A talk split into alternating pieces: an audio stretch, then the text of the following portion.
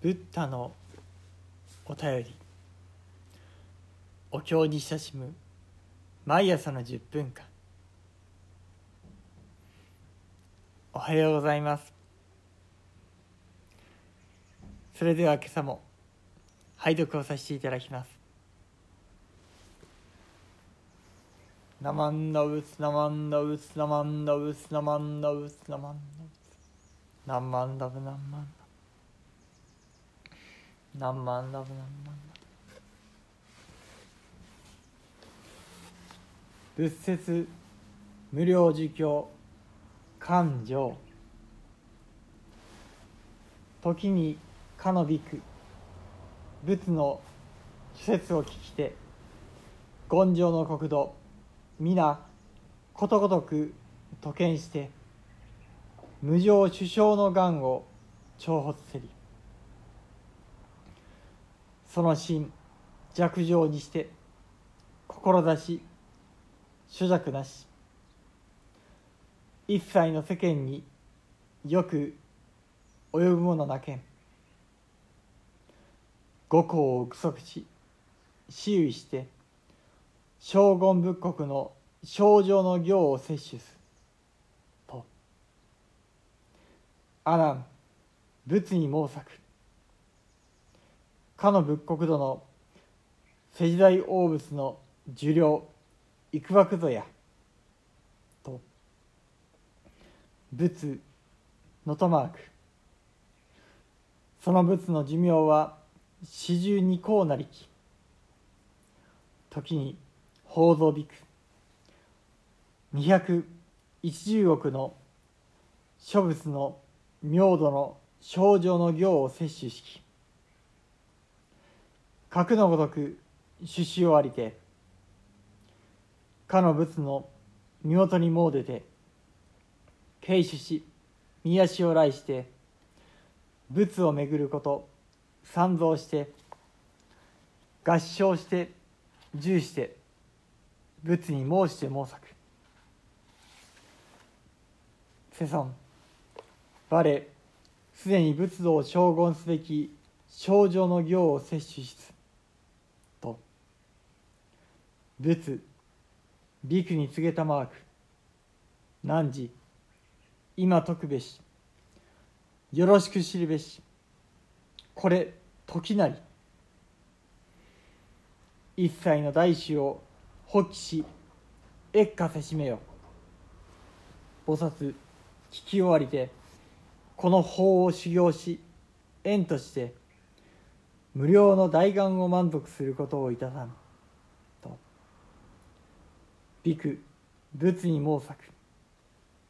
やや調達を垂れたまえ我が諸願のごとくまさにつぶさにこれを解くべし。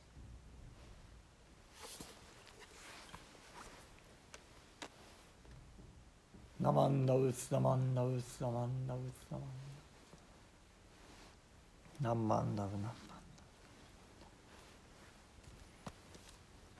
何万ラブ何万ラ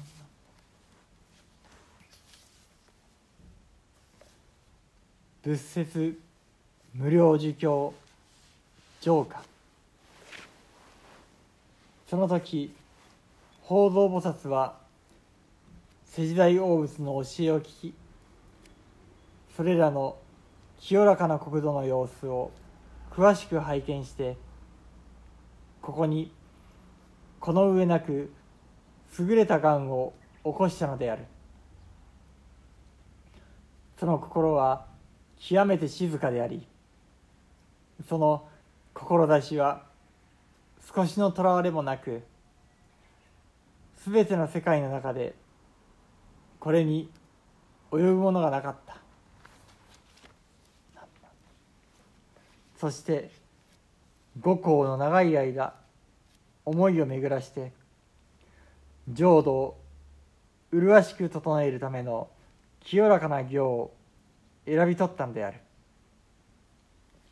ここで阿南が釈尊にお尋ねした。ところで世時代大仏の国土で世時代大仏の国土での寿命は一体どれほどなのですか？シャクソンが仰せになった。その仏の寿命は四十二項であった。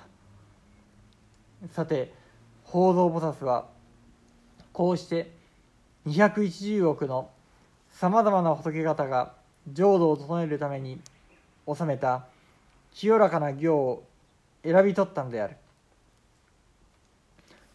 このようにして願と行を選び取り終えて石材大仏のおそばへ行き仏足を押しいただいて三度その仏の周りを巡り合唱してひざまずき「世尊私はすでに浄土を麗しく整える清らかな行を選び取りました」と申し上げた。聖在大仏は法蔵菩薩に対してそなたはその願をここで述べるがよい。今はそれを解くのにちょうど良い時である。すべての人々にそれを聞かせて悟りを求める心を起こさせ喜びを与えるがよい。それを聞いた菩薩たちはこの教えを修行しそれによって計り知れない大いなる願を満たすことができるであろうと仰せになった。そこでそれを聞いた菩薩たちは失礼しました。そこで法蔵菩薩は聖在大仏に向かってではどうぞお聞きください。私のがんを詳しく申し述べます。と言って次のようながんを述べたのである。ナマンダウスナマンダウスナマンダウスナマン何万ダウ何万ダウ何万ダウ何万何万。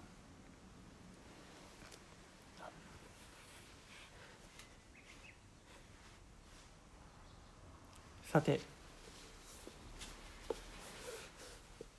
法蔵菩薩は。聖在大仏のご説法を聞かれて。それを静かに静かに。周囲していかれたのでありました。五行四位公とは時間の単位。四十里四方と申しますから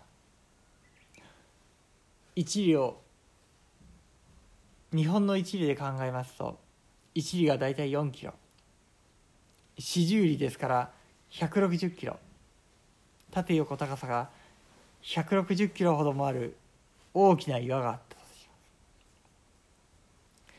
す。その岩を3年に一度ともあるいは100年に一度とも申しますけれども天女が舞い降りてきてその羽衣で人なれする。その時にその岩もわずかばかりにちびていく。そうしてまた3年あるいは100年経ってまた舞い降りてくる。そうしたことを繰り返しその岩が満越してなくなってしまうまでを一行という行とはそれほどに膨大な時間。五行を具足地と書いてありますから五行周囲。五行もの間法蔵菩薩は周囲に周囲を重ねた。それは戦弱摂取。いいものだけを選び取り悪いものは皆捨てる。選び取り選び捨て。最高の願いを。それは国土第一。最高の国。お浄土を建立したい。そしてそれを全てのものへ届けたい。そのことをたらたら考え続けられたのでありました。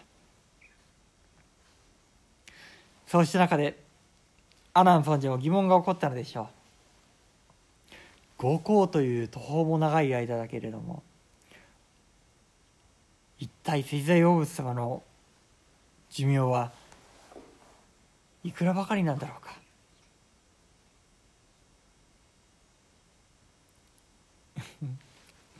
そこへお釈迦様がすかさず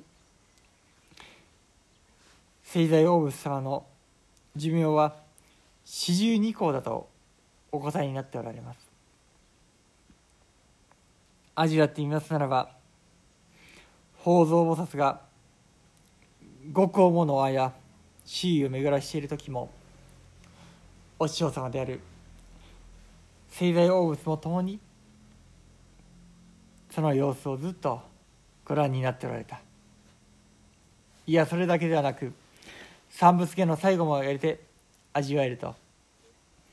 十方世尊十方の如来方が今か今かと実は五行周囲をその周囲が終えるのをメモっておられた。そして再びお師匠様の前に来られた。これ時なり四十八願が始まります。